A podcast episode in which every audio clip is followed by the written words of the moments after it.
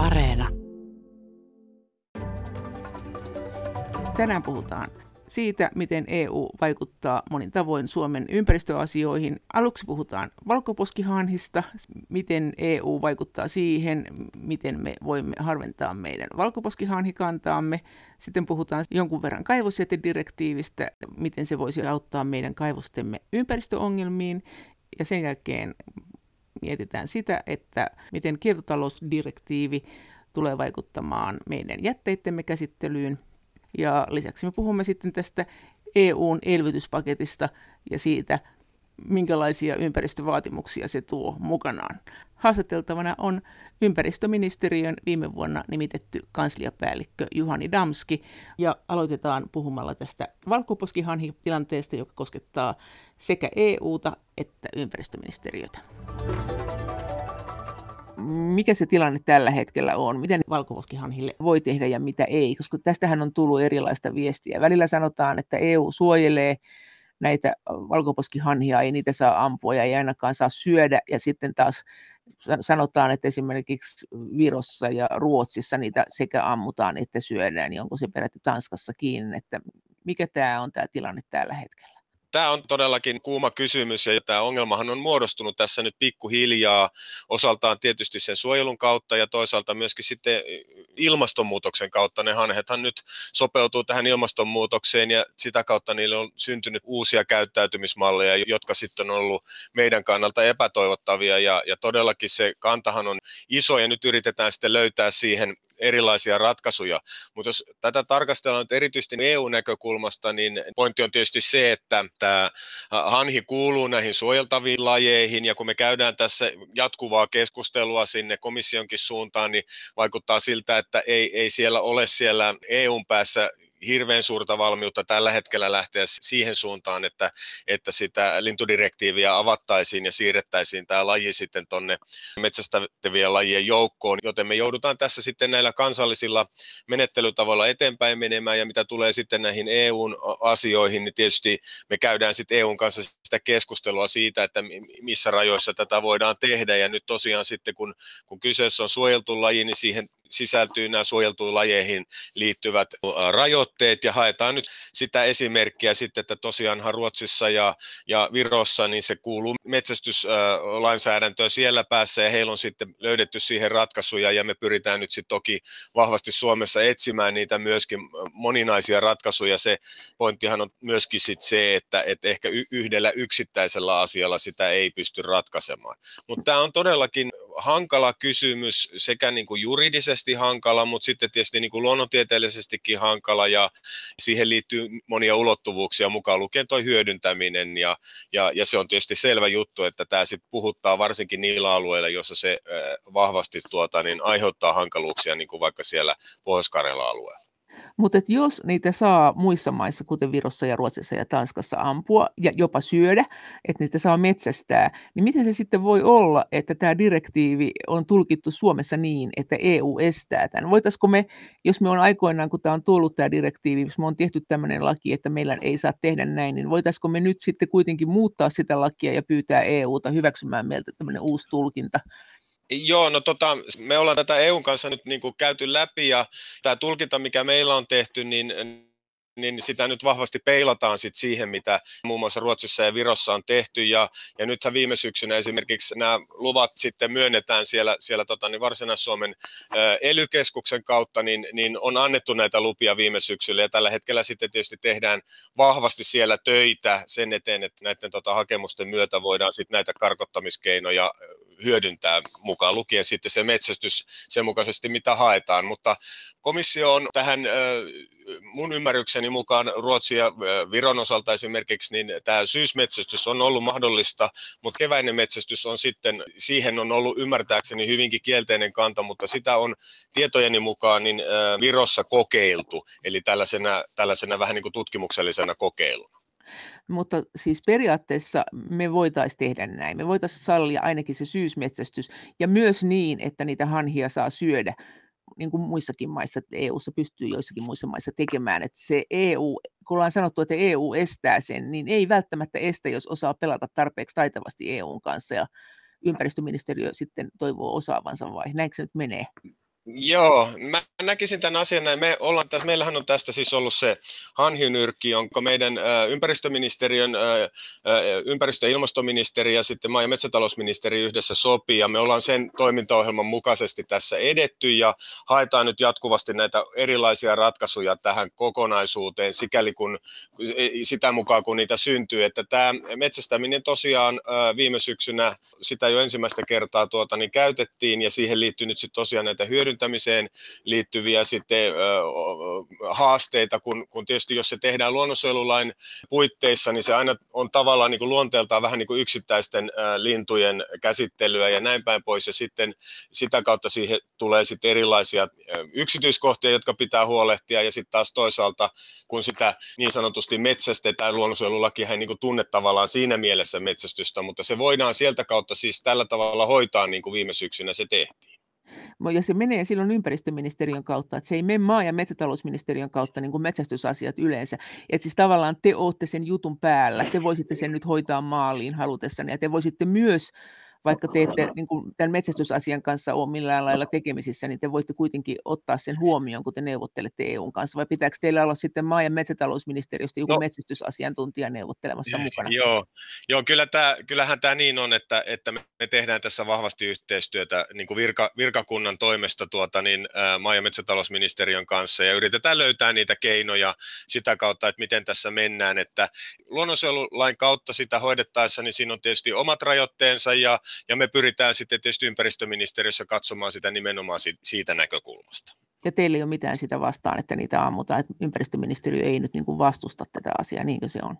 No me ollaan toimittu tässä sen ministereiden tekemän linjauksen mukaisesti ja se miten sitten näitä tota, niin yksityiskohtia viedään eteenpäin, niin siinähän tämä tämä tilanne tavallaan kehittyy koko ajan. Entäs sitten eh, vielä tämmöinen asia, että onko mahdollista, että kun meillä on tämmöisiä kantoja, jotka on joskus suojeltu ja sitten nyt ne on kasvaneet vahvoiksi, niin puretaanko näitä, näitä suojeluita koskaan? Niin onko se niin, että kun joku on joskus suojeltu, niin se on kiveen hakattu, ja jos se kanta vahvistuu, niin sillä ei ole mitään merkitystä. Taikka jos huomataan, että että vain Suomessa sitä on vähän, mutta muualla oikein paljon, niin pitääkö sitä sitten siltikin suojella? Nämähän on tämmöisiä vähän uusia kysymyksiä, mutta millaisia kantoja näihin on otettu? No tähän mennessä sellaista niin kannanmuodostusta laajemmin ottaen, niin mä en nyt en, en tunnista tällä hetkellä sellaista käydyn, mutta tokihan niin kuin jos ajatellaan tätä nimenomaan tällaista niin luonnontieteellisestä lähtökohdasta, että joku laji, niin kuin vaikka tämä valkoposkihanhi, joka yleistyy sitten tällaisen niin kuin suuren globaalin muutostekijän kuin ilmastonmuutos kautta ja muuttaa käy käyttäytymistään,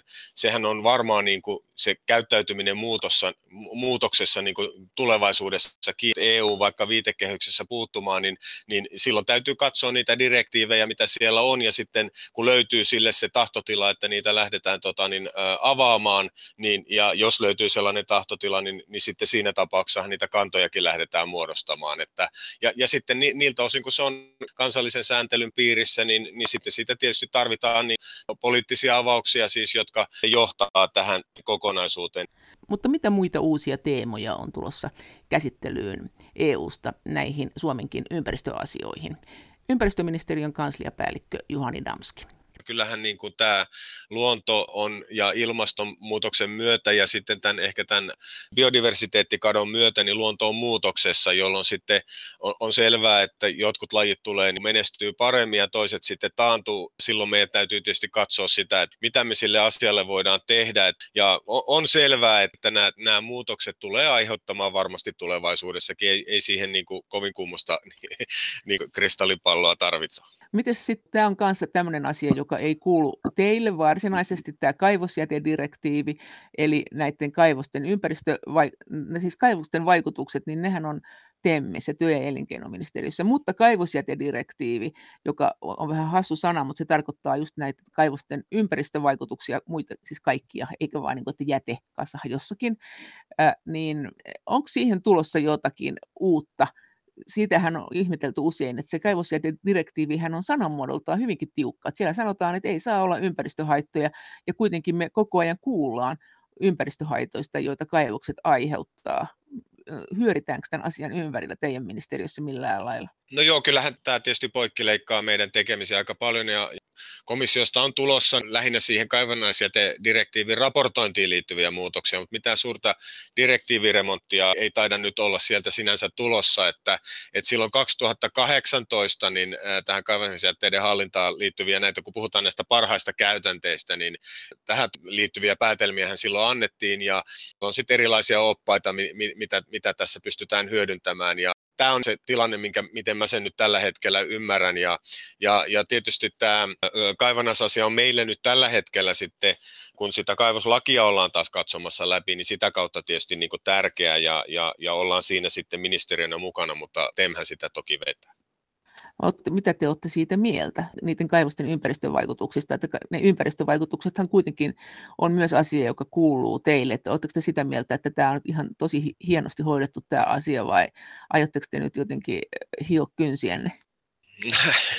Tietysti mehän, me lähdetään siitä, että mikä, mikä on kulloinkin voimassa olevat niin, äh, lainsäädäntö ja asetukset ja niin edelleen, että ei meillä varmaan sellaista kynsien viilaamisen tarvetta tässä ole, mutta, mutta todella käydään tietysti läpi, koska meidän vastuualalla on sitten näihin niin kuin ympäristövaikutuksiin vaikka liittyvät asiat ja siihen liittyvä lainsäädännön valmistelu ja, ja, ja sitten tässä tietysti äh, ely rooli on niin kuin merkittävä toki siinä, kun tota, niin, jätteisiin liittyviä asioita ylipäätänsä niin kuin tehdään. Mutta mut sanoisin näin, että tätä käydään nyt, me ollaan siinä mukana siinä työssä ja tuodaan tietysti se, se puoli sinne niin kuin sujuvasti näkyville, joka, joka niin täältä ympäristöpuolen lainsäädännöstä äh, kumpuaa.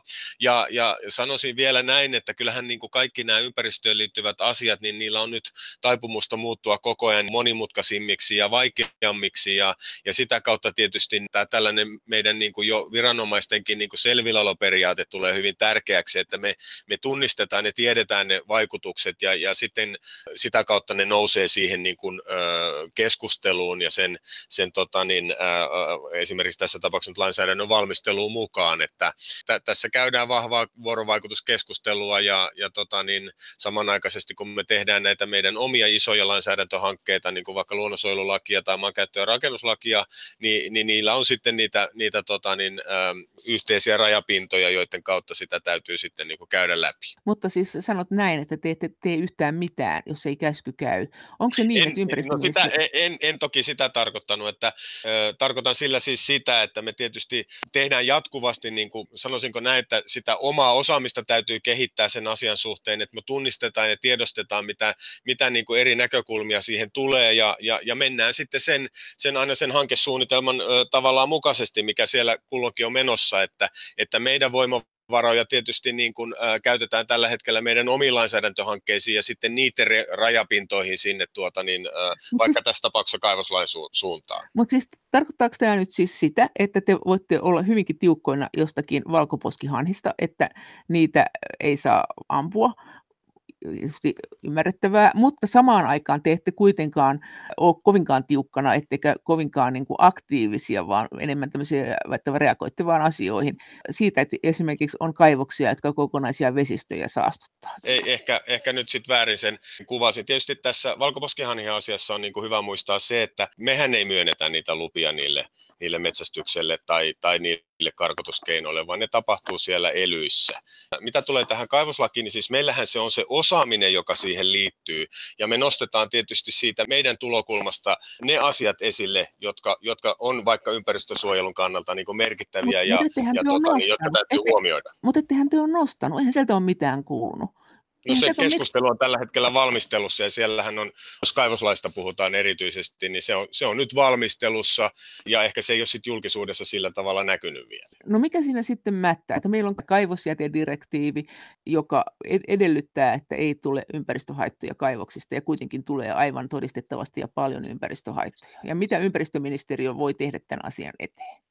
Ja olisiko, no, nyt, olisiko nyt syytä kiirehtiä?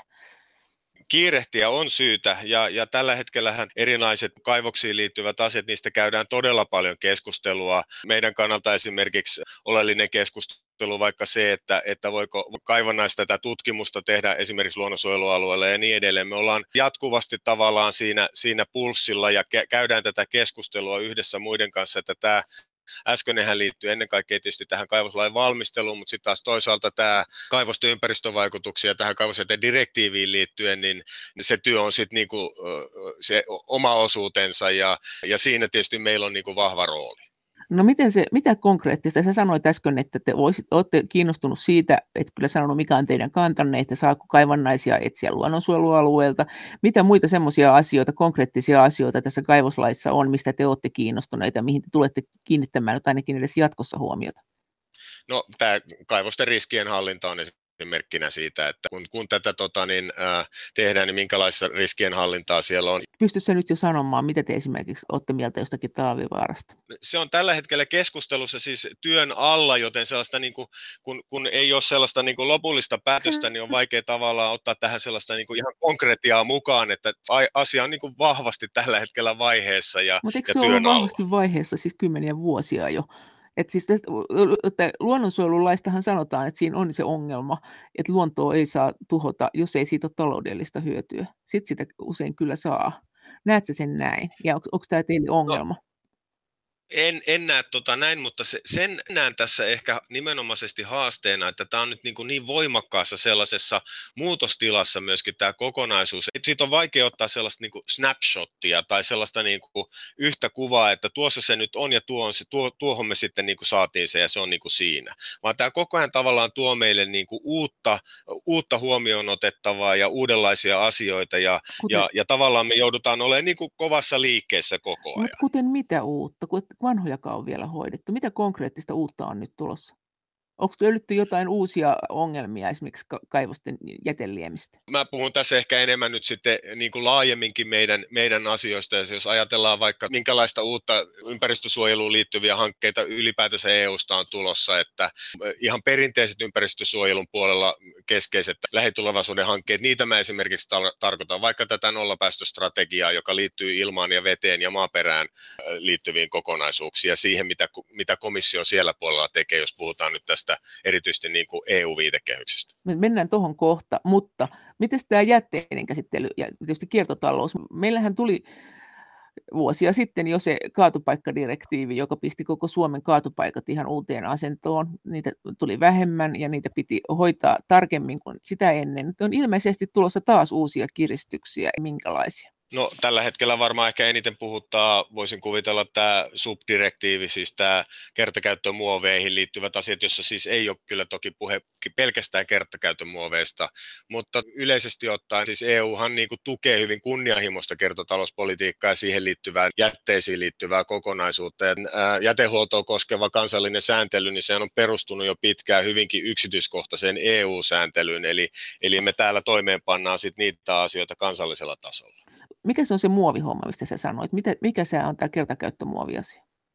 No nyt ollaan siis menossa siihen suuntaan, että tästä kertakäyttömuoveista siihen tulee muun muassa tällainen merkintävelvoite, että merkitään tällaiset kertakäyttömuovipakkaukset tällaisilla merkinnöillä, jolla sitten kuvataan sitä, että niillä on, ni, niistä on haittaa muun muassa vaikka mereen, ja tämä mikromuoviongelma, yritetään sitä hanskata sillä niin kuin tällaisena yhtenä konkreettisena esimerkkinä. Mutta siellä on siis sen direktiivin myötä niin kielletään esimerkiksi niin kuin muovia sisältävät vanupuikot ja muoviset aterimet, lautaset ja pillit, ja laajennetaan sitä tuottajavastuuta koskemaan tätä muovia sisältäviä tuotteita noin laajastikin, ja, ja tämän tapasta juttua, ja niissä täytyy olla sitten niitä merkintöjä, jos niillä on vaikutuksia vaikka meriluontoon. Siis Joo. nämä kertakäyttömuovit, näihin tullaan puuttumaan. Onko siellä jotain muita asioita, joihin tullaan puuttumaan? Ja miten? Siis kun tässähän oli tämä vaihe, että jätteitä poltettiin, nyt tuli sitten se uusi vaihe, että sanottiin, että ei niitä nyt saiskaan polttaa, ne pitää, tai siis ainahan se on ollut niin, että EU on sanonut, että ennen kaikkea pitää uusio käyttää ja sitten vasta polttaa.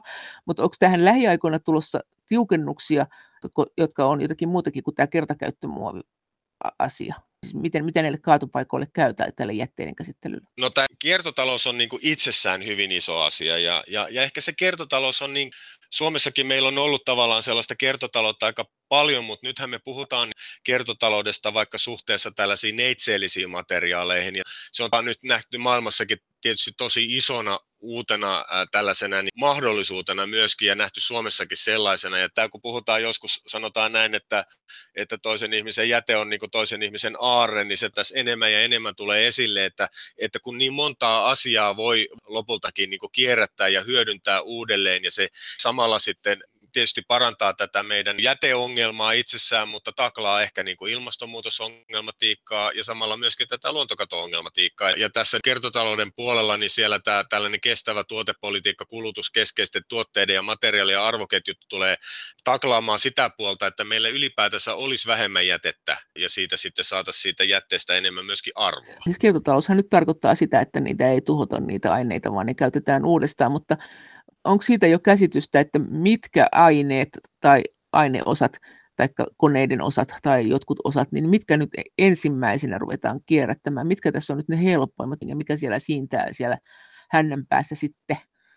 Kaikkeahan voidaan niin tavalla tai toisella kierrättää, ja siellähän on niin valtavia mahdollisuuksia myös ihan uudenlaisille innovaatioille löytää niitä uudenlaisia tapoja kierrättää niitä jo kertaalleen tavallaan johonkin asiaan tietysti tehtyjä kokonaisuuksia. Yhtenä esimerkkinä voisi ottaa vaikka akkuihin liittyvät, ylipäätänsä akkuteknologiaan liittyvät asiat, pattereihin ja muihin tällaisiin liittyvät niin laajastikin. Mutta sitten tota, niin, yksi tällainen kokonaisuus on elektroniikkapuolella, mitä voidaan, voidaanko tehdä kestävämpiä tuotteita ylipäätänsä ja, ja, ja miten niitä voidaan uudelleen käyttää ja kierrättää. Tekstiilipuolella on paljon mahdollisuuksia ja, ja tietysti pakkauksiin liittyviä asioita on paljon. Kierrätykseen soveltuvien muovien puolella on sellaisia mahdollisuuksia ja, ja, ja sitten löytää vaihtoehtoja sitten myös ihan niin kuin globaalissa mielessä. No on, on sitten muitakin niin kuin näkökulmia, on, on vaikka romuajoneuvoihin liittyviä ajatuksia siellä tai uudelleen tarkastelu kokonaisuuksia EU-ssa käynnissä. Ja sitten se menee ihan, ihan sinne niin kuin jätteiden siirtoonkin saakka. Siis miten jätteiden siirtoon? Tuleeko taas taajempi kaatopaikkaverkko, ettei tarvitse kuljetella niin paljon, vai mitä sä tarkoitat sillä siirrolla? Siis jos puhutaan siitä komission tavoitteesta, niin se on sitä, että, että jätteiden siirtoa koskeviin sääntöjen, niitä tarkastellaan uudelleen ja pyritään helpottamaan sitä uudelleenkäyttöä siinä, siinä niin kuin kiertotalousmielessä. Miten se tarkoittaa koko Euroopan kannalta, että jätebisneshän on vähän huonomaineinen bisnes, että siinä on paljon rikollisuutta.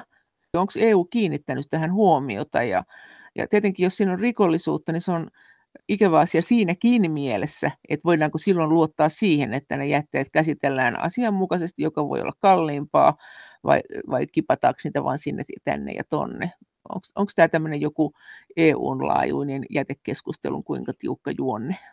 Kyllä, on, tämä on mukana siellä nimenomaan. Pyritään torjumaan näitä ympäristörikoksia ja tehostaa sitä valvontaa, mikä siihen liittyy niin sekä tota, niin, ää, tämmöisen niin laittoman viennin näkökulmasta, että sitten niiden ihan itse si, niin siirtojenkin osalta. Ja, ja siellä se, ää, jos ajatellaan, mitä siellä nyt tapahtuu, tai mitä, mit, mitä ne on ne asiat, niin, niin siellä on siis erilaiset tällaiset ympäristölle tai, tai terveydelle haitalliset jätteet esimerkiksi. Mitä ne on ne laittomat viennit? Mitä yleensä viedään laittomasti EU-sta pois? Minkä takia ne ylipäänsä viedään? Nehän, jos ne on tälle rikoksen tielle lähtenyt, niin sittenhän ne voisi tosiaan kipata ne mereen. Minkä takia ne sitten vie? Ne sehän tulee niille kalliimmaksi. Tuohon en, en suoraan pysty ehkä nyt sillä tavalla vastaamaan. Mutta entä kun näitä erilaisia aineosia on kierrätetty, ja alun perin on kierrätetty ne kaikkein arvokkaimmat materiaalit usein, niin mihin suuntaan tämä kiertotalous on tällä hetkellä kehittymässä? Ympäristöministeriön kansliapäällikkö Juhani Damski. No joo, sehän on varmaan tyypillistä just, että ensin se alkaa jollakin, mikä on helpompaa ja aina mennään niin kuin eteenpäin, kun pystytään parempaan ja parempaan, että löydetään ja keksitään niitä uusia tapoja hyödyntää sitten vaikka sitä, mikä aikaisemmin on ajateltu jätteeksi. Ja, ja, ja, ja siinähän tietysti sitten yksi sellainen oleellinen pointti on se, että monestihan ne voi olla jotain ö, sivuvirtoja tai tällaisia jossakin, niin tehdään jotain yhtä asiaa ja sitten se aikaisemmin niin kuin sivuvirtana ehkä jätteeksi luokiteltu tai ehkä niin kuin polttoaineeksi luok, tai tällaiseen polttoon niin kuin päätynyt asia, jolla on voitu toki lämmittää vaikka jotakin, niin, niin onkin nyt yhtäkkiä muuttunut sitten niin kuin arvokkaammaksi ja siihen on syntynyt sitten jonkinlainen arvoketju, joka sitten pystyy siitä lisäarvoa tuottamaan. Miten, kun sä oot seurannut sitä keskustelua, niin millainen kuva sulle on tullut, että onko tämä kiertotalous, niin onko se lähtenyt ennen kaikkea siitä, että esimerkiksi kun sanottiin, että yhdessä vaiheessa tilanne on se, että pelätään EUn omia markkinoita, meillä ei ole hirveän paljon kaikenlaisia metalleja, joita muualla maailmassa on, niin sitten ollaan sitä mieltä, että niitä ei saa tuhlata, että ne on kerättävä sen takia, että me ei oltaisi niin riippuvaisia muista markkinoista, vai onko tämä jalouslähtöinen? Kumpi tässä on ollut tämä, joka tätä on niin kuin, ajanut tätä asiaa? Varmaan molemmat. Ja, ja, ja tietystihän kun ajatellaan sitä, että ensin vastaan niin päin, että, että kun me tehdään niin kuin ympäristölle, ympäristöä tällaisia tota, niin suojaavia ää, toimenpiteitä, oli ne nyt sitten lainsäädäntöä tai, tai sitten tällaista niin kuin, ä, bisnestä sen päälle, niin yleensähän ne johtaa niin kuin parempaan ja puhtaampaan ympäristöön, jolloin sieltä se niin kuin mainitsemasi tai käyttämäsi termi jalous varmaan niin kuin löytyy sitä kautta. Mutta sitten, sitten toisaalta juuri se, että, että niin kuin kun se on olemassa sitten se, ja se on otettu jo käyttöön joskus ehkä niin kuin neitseellisenä materiaalina alun perin, niin, niin siinä on tietysti useita erilaisia vaihtoehtoja, jos on, jos on tällainen uusiutuva tuote, niin sen, sen varmaan historia on hieman erilainen tässä suhteessa, kun kysyit, tai sitten jos se on tällainen niin kuin, ä, uusiutumaton luonnonvara, jonka, jonka kierrättäminen on mukana, niin se on sitten taas historialtaan pikkasen erilainen. Eli, eli tässä varmaan sitten täytyisi tarkastella sitä kierrätyslajikohtaisesti. Mutta kuitenkin kun on tätä seurannut, ja mun on pakko tietysti tunnustaa, että mä oon ehkä tähän niin aktivoitunut nyt vasta tässä, tässä nykyisessä tehtävässä niin hieman enemmän, niin, niin mulle itselle oli ehkä yllätys jossain määrin jopa se, että, että tämä kiertotalous ja miksei biotalouskin, niin ne on niin kuin vielä toistaiseksi, niin siinä on niin kuin huomattavasti niin kuin mahdollisuuksia kiertotalouden puolella. Ja, ja se vaatii tähän uudenlaista mindsettiäkin, kun ajatellaan, että mitä kaikkea oikeastaan voidaan kierrättää ja mistä kaikesta voidaan sitten niin kuin saada aikaisiksi äh, ihan kokonaan uudenlaisia juttuja, niin kuin vaikka rakentamisen puolella tai no, monissa tietysti tuotteissa nykyisin jo on merkintöjä siitä, siitä, että, että se on tehty niin kier, kier, kiertomateriaaleista ja, ja ne on niin hyviä ja uskon, että niihin kuluttajatkin niin kiinnittää nyky, nykypäivänä huomattavasti enemmän huomiota kuin vielä joku aika sitten. Miten tämmöinen kotimainen kiertotalous, että esimerkiksi meillähän on tämä tilanne, että et meillä on näitä fosforikaivoksia, tietenkin ennen kaikkea se Siilinjärvi, se apatiittikaivos, ja sitten ne viedään lannoitteena jonnekin ja sitten ne pikkuhiljaa menee vesistöihin. Luuletko että, että tämän lorun loppu on se, että me ruvetaan kaivamaan sieltä vedestä takaisin niitä, niitä ravinteita esimerkiksi levänä tai kalana ja viedään lannoitteeksi pellolle, että että ollaanko me semmoisen tien alussa nyt vai tuntuuko tämä utopistiselta, tai tullaanko me louhimaan kaatopaikat auki ja lajittelee ne? Erinomainen kysymys. Jos ajatellaan sitä fosforia, niin ehkä en, sitä nyt ensimmäisenä tässä, kun, kun sitä tavallaan on. Mutta jos ajatellaan tota, että pitääkö tai joudutaanko tai kannattaako niin ne kaatopaikat avata uudelleen, niin se on varmaan niin kuin, jää nähtäväksi, mutta en, en minä siitä yllättyisi. Siis kyllä mä on sellaisenkin arvio jostakin kuullut, että, että jos ajatellaan niin kuin yhtä, yhtä suurimmista tavallaan niin kuin ongelmista, mitä meillä tällä hetkellä on, niin on vaikka se muovi siellä valtameressä, niin sehän on siellä niin kuin myöskin sit niin kuin tässä mielessä, että mitä siitä muovista sitten lopulta tehdään, niin onkin, onkin sitten toinen kysymys. Tehdäänkö sitten vaikka polttoainetta vai, vai käytetäänkö se sitten johonkin muuhun, niin on vaikeita kysymyksiä, joihin mulla ei ole vastauksia, mutta, mutta ihmettelisin, jos näin ei kävisi, että, että niiden arvo huomattaisiin myös tuolla tavalla, niin kuin sen kuvasit. No entä sitten nämä ylipäänsä nämä kaivokset, kun meillä on näitä uusiutumattomia luonnonvaroja, joita kuitenkin käytetään. Tuleeko tämä kiertotalousideologia jotenkin vaikuttamaan niihin, että esimerkiksi kaivostoimintaa vähennetään? Sehän on kuitenkin uusiutumatonta. Onko tässä kiertotaloudessa kuinka tiukkana tämä juonne, tämä uusiutumattomien suojelu, vai onko se vaan, että kaikki käytetään myös uusiutuva moneen kertaan? Onko sillä joku erityinen arvo, että se on uusiutumatonta? En ehkä tolleen niin kuin sellaisena niin kuin yleisenä niin kuin tasolla pysty tuohon sillä tavalla vastaamaan, että, että, että se olisi niin kaikkiin sovellettavissa noin. Mutta esimerkiksi vaikka kiviaineisten otto on kyllä hyvä esimerkki siitä, ja miten sille käy, ja onko siellä uudenlaisia kierrätysmahdollisuuksia. Se on yksi näkökulma siihen kokonaisuuteen, nämä kaivokset ja niiden hyödyntäminen. Siinäkin on tietysti sitten on eri asia, puhutaanko sellaisista kaivannaisista, joita on jo pitkään käytetty ja hyödynnetty, tai sitten sellaisista, joita nyt tämä nykyaikainen maailma sitten tarvitsee ja jota ei välttämättä sieltä kiertotalouden piiristä vielä aine, ainevirtoina löydy, että tämä oli tällaisen niin kuin yleisenä ehkä niin spekulointina tässä näin ja, ja konkretisoidakseni sitä, mutta sitten siihen tietenkin tarvitaan se lainsäädännöllinen viitekehys, sikäli jos sitä ei ole olemassa, jossa sitten tarkistellaan laajasti niitä eri näkökulmia, miten se vaikuttaa näihin asioihin. Mutta entä ylipäänsä rakentaminen ja rakennettu ympäristö, jota EU myös säätelee? Ihan ympäristönäkökulmista. Mitä EU on rakennetulta ympäristöltä nyt haluamassa? Ympäristöministeriön kansliapäällikkö Juhani Damski rakentaminen on yksi iso tällainen sektori, jossa, jossa syntyy paljon päästöjä, siis se käyttää tietenkin energiaa ja liikennettä, se käyttää yhtäältä neitsellisiä materiaaleja ja toisaalta kierrätettyjä materiaaleja, mutta si, siis rakentamisen tämä hiilijalanjälki on sellainen iso asia globaalisti katsoen. Ja, ja, ja siinä ehkä on jopa sellaisia matalalla roikkuvia omenoitakin. Ja, ja yksi tällainen tietysti Suomelle iso kysymyshän on vaikka tämä puurakentaminen. Ja puurakentamisesta kun me puhutaan, niin silloinhan me korvataan jotain ehkä päästöjä aiheuttavaa materiaalia sitten tällaisella, niin kuin, joka pitkäaikaisesti sitoo hiiltä vaikka, jolloin sille tulee toisaalta se hiili jalanjälki sille rakentamiselle saadaan pienemmäksi, mutta sitten sille syntyy vielä tällainen niin kuin kädenjälkikin. Ja se on yksi tällainen iso kysymys, josta tiedän, että paljon nyt tällä hetkellä puhutaan ja jossa mekin ollaan tietysti sitten tältä meidän oman toiminnan näkökulmasta mukana tapahtuu paljon muutakin. Siis tällä hetkellä haetaan niin tähän rakentamiseen paljon näitä päästöjen vähentä, vähentämiseen tähtääviä asioita. Me puhutaan vaikka vähähiilisestä sementistä yhtäältä tai sitä kautta siis siitä betonista, jota rakentamisessa käytetään. Ja betoniahan nyt rakentamisessa käytetään, sehän me tiedetään. Mutta myöskin sitten vaikka niiden rakennusjätteiden käsittelystä. Rakennuksella käytetään paljon muovia. Tuo keskustelu, mitä me siellä käytiin, niin koskettaa tietysti omalta osaltaan sitten myöskin sitä rakentamisen puolta niiden muovien osalta. Ja energiatehokkuus sitten siihen vielä siihen päälle, joka sitten on yksi näitä EUnkin isoja tällaisia lippulaivoiksi, niitä taidetaan kutsua. Tämä tämä Renovation Wave on siellä niin kuin komission isoja tällaisia ää, niin kuin lippulaivahankkeita, joka, jossa siis tietysti näitä EUn määrärahoja tulisi kohdentaa ja tullaan kohdentamaan ja, ja se on niin kuin yksi näitä isoja pääteemoja siellä ja sitten tämä ylipäätänsä kiertotalouden edistäminen, se on siellä mukana. Ne kaikki liittyy rakentamiseen hyvin vahvasti. Mutta sanoit äsken, että siis puurakentaminen, sitten tämmöinen vähemmän hiilidioksidia ilmaan tuottava betoni, sitten tämmöinen korjausrakentaminen, eikö niin, rakennusjätteiden mm. kierrätys, onko siellä sitten vielä jotain muuta, mitä EU haluaa? No tähän tietysti ihan suorastikin liittyy sitten tietysti se, että miten niitä rakennuksia lämmitetään. Meillä on tällä hetkellä tämä Suomessakin öljylämmityksestä luopumisen kokonaisuus. Sitten tehdäänkö niihin rakennuksiin näitä vaikka sähköautoille latauspisteitä.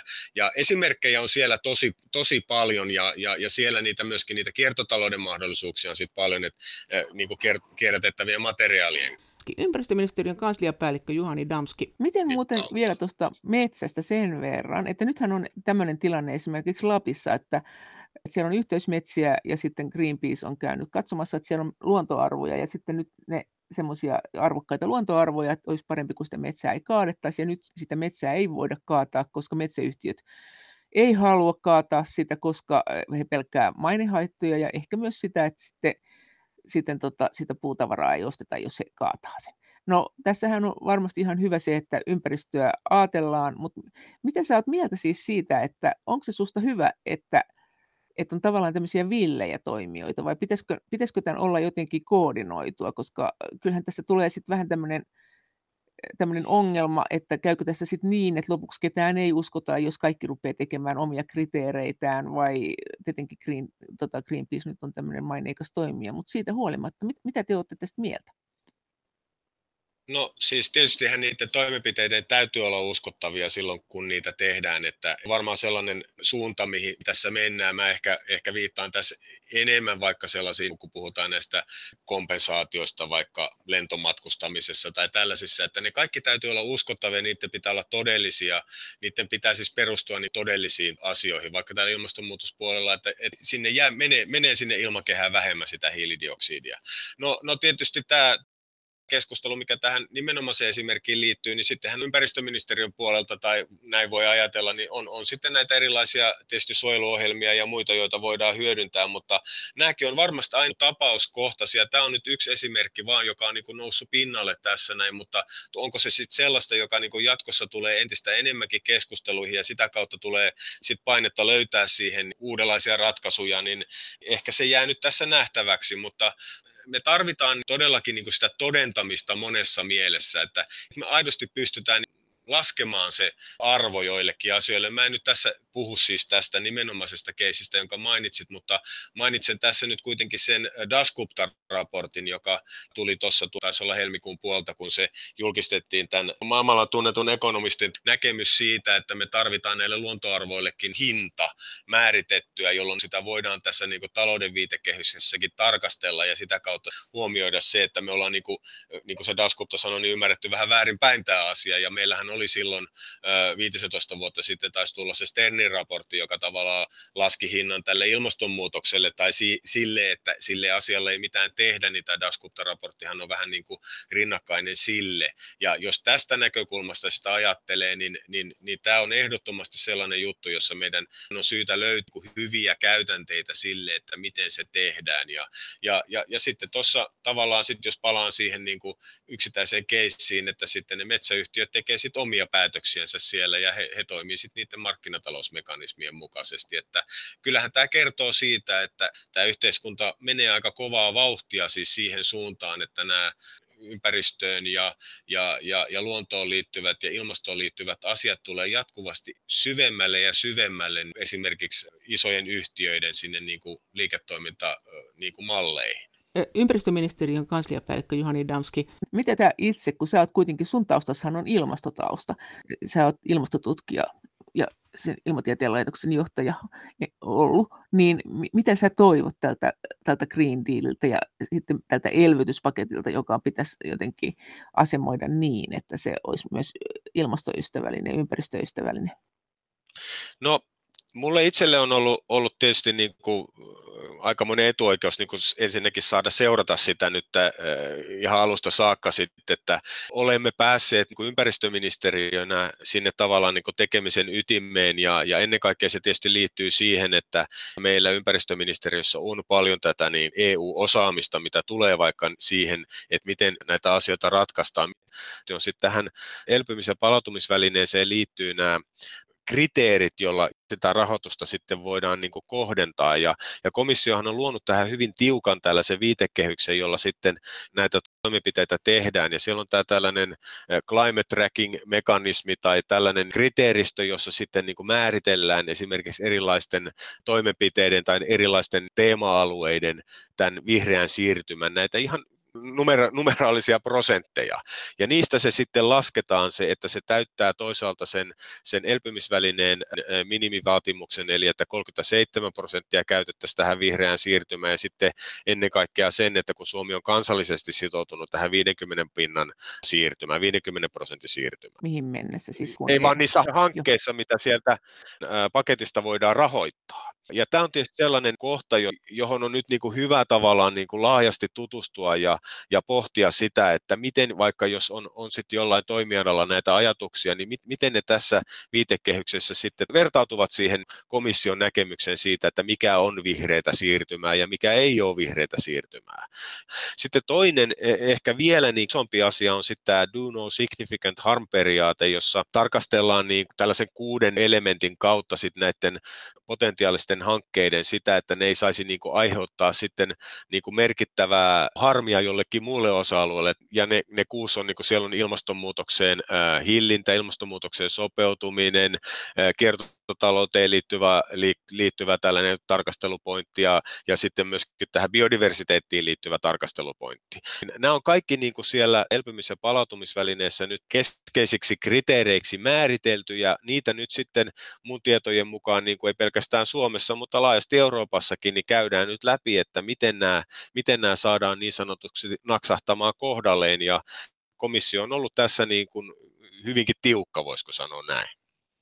Siis tarkoittaako tämä nyt sitä, että jos sä vaikka saat sieltä rahastosta, sieltä elpy, sitä koronaelpymis- ja palautumisrahastosta rahaa, Ja sitten sä ehdotat vaikka, että me voitaisiin nyt vaikka rakentaa tämmöinen koulu tähän tai joku, joku olisiko se nyt, tai siis ehkä ei koulu, miten se nyt voisi rakentaa, mutta jos nyt rakentaisi jonkun rakennuksen vaikka näillä rahoilla, niin sitten se pitäisi laskea sen koko rakennuksen ympäristövaikutukset, että miten ne vaikuttaa ympäristöön, että miten, minkälaista puutavaraa siellä on ja minkälaiseen paikkaan se laitetaan, että onko siellä joku kiinnostava kotilolaji, joka nyt liiskaantuu ja mistä ne materiaalit on tullut. Ja sitten niistä tehdään joku indeksi. Ja sitten jos se, jos se indeksi on sellainen, että kyllä tämä nyt on aika ympäristöystävällistä ja meille riittävän ympäristöystävällistä, niin sitten ne saa sen rahan, ilmaisen rahan tai lainarahan, mutta jos se ei ole riittävän ympäristöystävällistä, niin sitten ne ei saa sitä. Näinkö se menee sitten?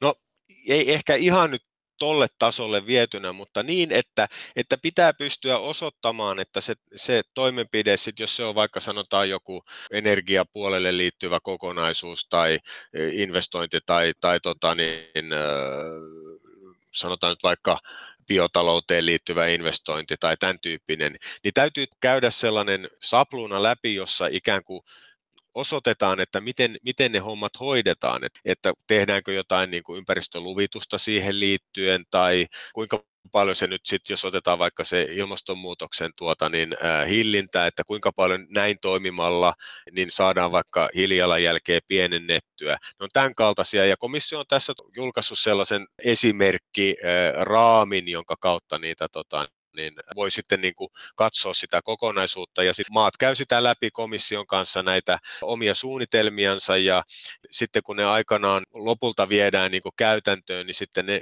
ne jatkaa matkansa sitten tietysti sinne, että jos se on vaikka Business Finlandilta saatua rahaa, niin sitten siihen sovelletaan näitä periaatteita. Tämä on niin kuin se suurin piirtein se viitekehys, mikä siinä nyt on olemassa. Nämä päätöksethän on vielä, toki niin lopulliset päätökset on tekemättä, ja sitten vielä ehkä niin kuin hyvä huomata tässä se, että tämä on jotain sellaista, mitä me tehdään nyt niin kuin ensimmäistä kertaa. Siis, mutta eihän Business Finlandin rahat ole tullut komissiolta, e, eihän ne ole sieltä elpymispaketista. Ei vaan siis, mä tarkoitan sitä, että sitten kun, sitten kun me tehdään Suomessa ne päätökset siitä, että miten se elpymis- ää, tota, niin palautumisvälineen rahat ää, täällä päässä niin sanotusti jaetaan, niin sitten vaikka jos se on Business Finland, joka sellaista niin rahaa jakaa. Sitä mä tarkoitan. Aa, no onko se sitten niin, että kaikki nämä elpymisrahat, niin kaikki projektit, jotka näillä rahoilla tehdään, sekä lahja- että lainarahat, ja vaikka se olisi sitten yhtäkkiä sitä digitalisaatiota, niin niiden pitää täyttää nämä tietyt Green Deal-periaatteet, ympäristöystävällisyysperiaatteet, ja jos ei ne täytä, niin ne ei saa sitä rahaa, vai onko se niin, että vain osan näiden pro- projekteista pitää, oliko se 37, mitä sä sanoit, niin pitää niin se on näitä. se komission minimi, mutta Suomi on päättänyt siitä, että me, me käytetään siinä perusteena 50 prosenttia. Eli me asetettiin Mut, niin sanotusti hieman kunnianhimoisempi tavoite. Puolet niistä pitää olla sellaisia. Mutta onko se sitten niin, että se puolet, joka saa tätä rahaa, niin sen sen projektin pitää olla myös sellainen, että se edistää ympäristön suojelua, vai onko se niin, että se voi olla mikä tahansa projekti, mutta jos se täyttää nämä kriteerit, esimerkiksi joku, joku infrarakentaminen, niin sitten se saa sen rahan kyllä. Ihan noin pitkällä mun ymmärtääkseni ei olla, ja, ja se ei sitten lopultakaan varmaan niin kuin jää ympäristöministeriön äh, niin kuin päätettäväksi kään, mutta siis tavallaan tuohon suuntaan kyllä. Mikä se sitten niin se ihan lopullinen kokonaisuus tulee olemaan, niin, niin tämän kaltaisia tarkasteluja siinä on, on tehtävä. Vaikka EU:ssa tällä hetkellä ei nyt tietenkään kaikkia rahan käyttöä mietitä siten etupäässä, että miten se vaikuttaa ympäristöön, niin hyvin monissa asioissa nämä ympäristönäkökulmat ovat esillä silloin, kun EUn rahan käyttöä mietitään. Ympäristöministeriön kansliapäällikkö Juhani Damski nyt tässä elpymis- ja palautumisvälineessä ah. käytetään tätä, mutta myöskin sitten elpymisvälineen lisäksi niin siitä EUn talousarviosta on tämänhetkisen mun ymmärryksen mukaan niin neljännes olisi kohdennettava tähän vihreään siirtymään ja ylipäätänsä ilmastoa tukeviin hankkeisiin. Eli kyllä tämä laajemminkin nyt tähän niin väistämättä meille, voisiko sanoa, että työlistalle sitten tulee sinne ja tänne, että, että näin, näin, näin voitaisiin, tai että, että näin pitää tehdä. Mutta niin kuin sanottua, niin tätä, tätä kaikkea tehdään vähän niin kuin ensimmäistä kertaa, että tässä on hyvin paljon avoimia kysymyksiä myöskin, myöskin hallinnon puolella. No miten sitten tämä energiapolitiikka, sehän kuuluu Temmille tietenkin, mutta se kuuluu myös osin teille. Nythän tällä hetkellä väännetään siitä, että mikä on ympäristöystävällistä energiaa, koska halutaan tehdä näitä ohjelmia siitä, että miten EU muuttuu ympäristöystävällisemmäksi ja todennäköisesti meillä vesivoima ei ole ympäristöystävällistä, meillä tämä biokaasu ei ole ympäristöystävällistä, meillä varmaan puuhake ei ole ja turvekaan ei ole. Onko se näin nyt jo vai onko tämä vasta keskustelun alla? No nämä on osittain keskustelun alla, että tietysti ne direktiivit, jotka on jo voimassa, niin niiden tietysti vaikutuksia ja arvioita tehdään ja niiden mukaan on toimittava, mutta tämä, mihin tuossa ehkä kuvasit, mä sanoisin niin kuin enempi sitä suuntaa, mihin suuntaan ollaan menossa. Mutta siis äh, tätähän on Suomessa puhuttu, että aika, rajua on, että, meidän kaikki nämä energiamuodot, niin ne ei ole niin kuin mitä seurauksia sillä no, voi jo, olla?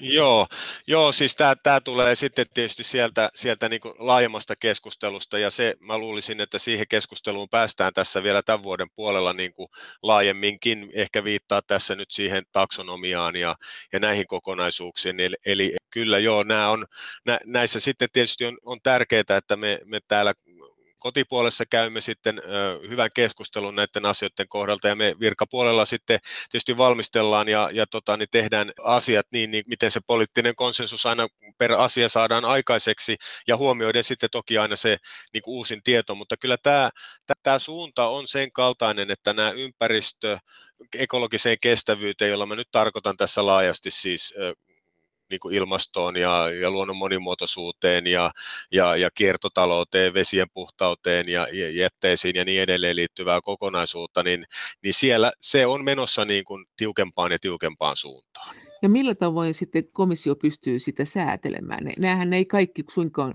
joku Suomen metsätalouskaan, niin sehän ei li- ole su- siis komission määräysvallan ala. Joo, Joo, ja, ja tämä on, tää on erittäin tärkeä havainto tässä näin, ja, ja, ja siis tietysti meille niin kuin kansallisesti huomioon otettava asia monessakin mielessä, tietysti ei, ei niinkään ehkä meidän ympäristöministeriön ö, ö, alalla, Tää, se on sitten enemmän sitä, sitä myöskin sitä maa- ja metsätalousministeriön niin kuin toimintaa, mutta, mutta on, on toki niin, että, että monet asiat nyt leikkaa toisiansa, ja kun näillä, näillä asioilla on niin kuin liityntäpintoja toistensa kanssa, niin sillä, sillä tavalla näitä käydään niin kuin monissa pöydissä näitä keskusteluja, ja, ja on, on, niillä on niin vaikutuksia toisiinsa ja sitä kautta se vaatii meiltä sitä, että me ollaan niin yhdessä tässä niin tekemässä näitä asioita. Ja nyt esimerkiksi kun tästä e, ilmastolaista saavutettiin tämä sopu, niin siellähän puhutaan siitä, että ilmastolakiin kirjataan se oikeudellisesti sitova velvoite tästä esimerkiksi siitä, että eu tavoite on saavuttaa vuoteen 2050 mennessä ilmastoneutraalius, eli päästöjen ja poistumien tasapaino. Ja äh, tämä on tietysti sellainen, joka vahvasti suuntaa sitten sitä unionin kehittämistä tiettyyn suuntaan, mutta että miten se sitten käytännössä tehdään niin, ja mitä se tarkoittaa se oikeudellisesti sitovuus nyt sitten niin kuin vaikka Suomen kannalta, niin sehän nyt se työ tässä vasta tavallaan siinä mielessä alkaa ja, ja, ja tietysti se tulee ensin sieltä niin kuin EUn oman regulaation kautta ja sitten, sitten kansalliseen niin kuin lainsäädäntöön, että, että on sitten ihan normipolkua, mutta että tämähän on tämä ilmastolakihan on nyt siinä suhteessa, kai siitä sitäkin termiä on käytetty, että oliko se nyt niin kuin the mother of all EU laws tai jotain tämän kaltaista siitä on niin kuin ehkä vitsinä sanottu, että tämä on niin kuin jotain uutta. Niin kuin me, me ollaan tässä aika uuden äärellä koko ajan, kun me puhutaan näistä asioista. Mutta että EU aikoo olla ilmastoneutraali vuoteen 50 mennessä ja Suomi aikoo olla ilmastoneutraali, onko se vuoteen 35 mennessä? Kyllä, joo. Miten sä näet sen, kun sä kuitenkin seuraat sitä tilannetta, että paljon tässä on ihan aitoa ilmastonsuojelua ja paljon tässä on protektionismia, paljonko halutaan suojella omia markkinoita, kun me tiedetään, että Kiinalla ei me tässä mielessä kovin hyvin, me on puhuttu jo hiilitulleista, miten raadollisena sä näet, että kuinka, kuinka iso juonne tässä on se, että, että täten me voimme pistää isoja tulleja esimerkiksi Kiinalle? Siihen asiaan mä, mulla ei nyt suoranaisesti ole kyllä kantaa eikä näkemystä, mutta tota niin, kyllä mä sen niin näen, että jos mä nyt ehkä vastaan pikkasen eri kysymykseen, niin tämä suuntahan on ollut koko ajan tähän suuntaan, että ilmastonmuutos on meille iso uhkatekijä, sen on tunnistanut laajasti monenlaiset toimijat ja mä itse viittaan aika usein tähän maailman talousfoorumin, Davosin foorumin niihin riskiarvioihin, jossa se ilmastonmuutos, siihen, sen ilmastonmuutoksen hillinnässä ja siihen sopeutumissa epäonnistumista pidetään niin kuin tavallaan ehkä suurimpana riskinä ja uhkana tälle kokonaisuudelle, niin, niin jos sitä siitä näkökulmasta katsoo, niin kaikki tämä vie niin kuin oikeaan suuntaan, mutta sitten tähän protektionismikysymykseen, niin siihen mä en ehkä osaa vastata vaikka nyt ilmastonmuutoksen hillinnän näkökulmasta, että kumpaa se enemmän on. Mutta kyllä minusta ainakin EU puolella ja, ja nyt kun mitä näitä uutisia tähän, tähän tota, niin Bidenin ilmastohuippukokoukseen liittyen kuuntelin, niin kyllä mä näen siellä kuitenkin hyvin aidon huolen tästä tulevaisuudesta, mitä tulee tähän ilmastonmuutoksen Miten hillintään. Äh, isona ongelmana sä näet sit sen, että kun äh, sä sanoit äsken, että siis äh, EU pyrkii olemaan ilmastoneutraali vuoteen 50 mennessä ja Suomi vuoteen 35 mennessä, mutta sitten kuitenkin mehän on nyt nähty, että näistä on hirveän isoja kiistoja, esimerkiksi ihan pelkästään siitä, että paljonko Suomen metsät sitoo hiiltä ja varmaan monesta muustakin asiasta. Että nämä on tämmöisiä laskennallisia kysymyksiä, joita ei osata välttämättä edes laskea. Eihän joku hiilikin, että miten se nyt sitten käyttäytyy ja jos lämpötila muuttuu, niin mitä sitten tapahtuu, että huiteileeko se ilmaan vai onko se sitten lämpöisyyden takia nyt sitten kasvillisuus rupeaa sitoon sitä lisää tai jotakin. luulisin, että siellä on aika paljon semmoisia asioita, joista me ei tiedetä, joita me ei voida vielä laskeekaan, koska, koska tämmöinen biologiset prosessit on kauhean monimutkaisia. Mitä, mitä sä niin tutkijana sanoisit, että paljonko tässä voi olla klappia, että, kun, että me voidaan päättää tosiaan, että me juostaan maratoni puolessa tunnissa, sitten me sanotaan, että se oli maratoni, se miten mä oon juostu puolessa tunnissa, niin tuleeko tässä vähän sama ilmiö, että me vaan sitten sanotaan, että no jos me lasketaan se näin, niin nyt tämä on saavutettu toi vaarahan on tietysti aina olemassa. Toki tällä on niin tämä vahva tällainen niin luonnontieteellinen tausta, jolloin, jolloin tässähän on sellainen erikoisuus, että tätä voi oikeasti mitata. Monia asioita ei voi mitata, mutta tätä voi mitata siis kuitenkin, että jo pelkästään noin mitä mainitsit, niin niistä tavallaan voi saada numeroarvoja, ja sikäli kun teknologia kehittyy, niin me voidaan aina paremmin ja paremmin sitä mittausta tehdä. Ja, ja siinä suhteessa mä oon niin kuin hyvin luottavainen, että, että me saadaan tarkemmin ja tarkemmin kiinni se, että, että, että, niiden, että niiden toimenpiteiden niin kuin vaikuttavuus ja, ja ihan niin kuin numera, numeraalisesti, että kuinka paljon. Sekin puoli kehittyy ja sitähän tulee sinällään niin kuin kiire, että me tiedetään ja tunnistetaan se, että, että toimenpiteitä pitäisi niin kuin tehdä nopeammin ja nopeammin, jotta me voitaisiin esimerkiksi se Pariisin ilmastosopimuksen puolentoista asteen, kahden asteen haarukka saavuttaa. Ja, ja, ja sitten näiden yhteensovittaminen, niin siinä on yksi sellainen, siinä on se haasteen paikka ja siinä se riski piilee. Pelottaako tämä tilanne sinua? Pelottaako tämä sinua kuinka paljon? Tule, onko sinulla sellainen olo, että kohta tulee maailmanloppu ja millään ei ole mitään väliä?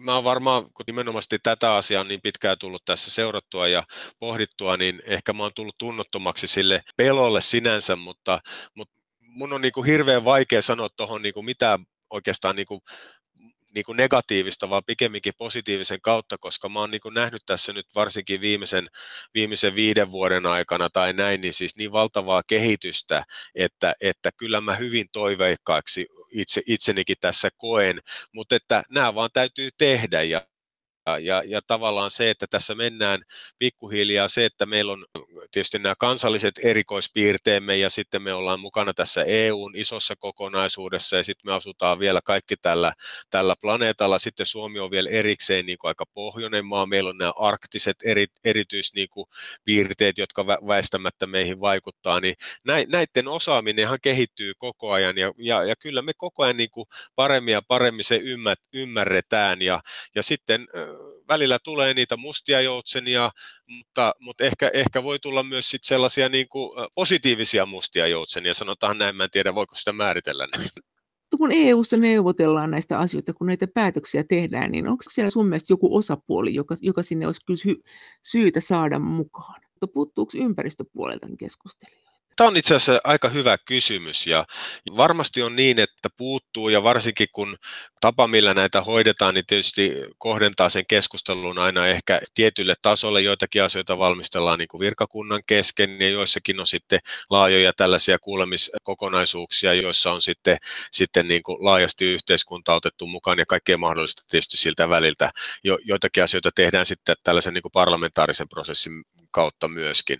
Mutta yksi asia, joka ennen kaikkea ehkä tässä ilmastonmuutoksen viitekehyksessä on nyt noussut vahvasti esille, on tämä oikeudenmukaisuus. Sehän on hallitusohjelmassakin toki niin kuin siihen on kiinnitetty huomiota ja se on tavallaan sellainen osa-alue, jonka itse soisin, että me saataisiin siihen lisää äh, lihaa ympärille sillä tavalla, että me voitaisiin paremmin ymmärtää tätä oikeudenmukaisuuden kokonaisuutta ja, ja jotenkin niin kuin käytän tällaista termiä kuin streamlainata sitä siihen niin kuin mukaan. Ja yksi, yksi keinohan siinä on ollut esimerkiksi tämä, mitä pääministerin ähm, pyörä, ilmastopyörä pöytäkin on ajanut, että, että tällaisia kansalaisraateja voitaisiin hyödyntää, ja niitä me ollaan nyt myöskin sit yömässä lähdetty hyödyntämään. Ja, ja tämä on mun mielestä yksi osa-alue, joka voi tuoda tähän keskusteluun mun mielestä paljon uutta merkittävää sisältöä, että me löydetään sellainen keino, jolla me pystyttäisiin tavallaan tätä oikeudenmukaisuutta paremmin huomioon. Tarkoitatko esimerkiksi, että esimerkiksi eri liikkumismuodot joo, eri ihmisryhmillä? Kyllä, joo. Ja, ja, ja, ja miten se ehkä saatetaan nähdä eri tavalla vaikka kaupungissa ja maaseudulla.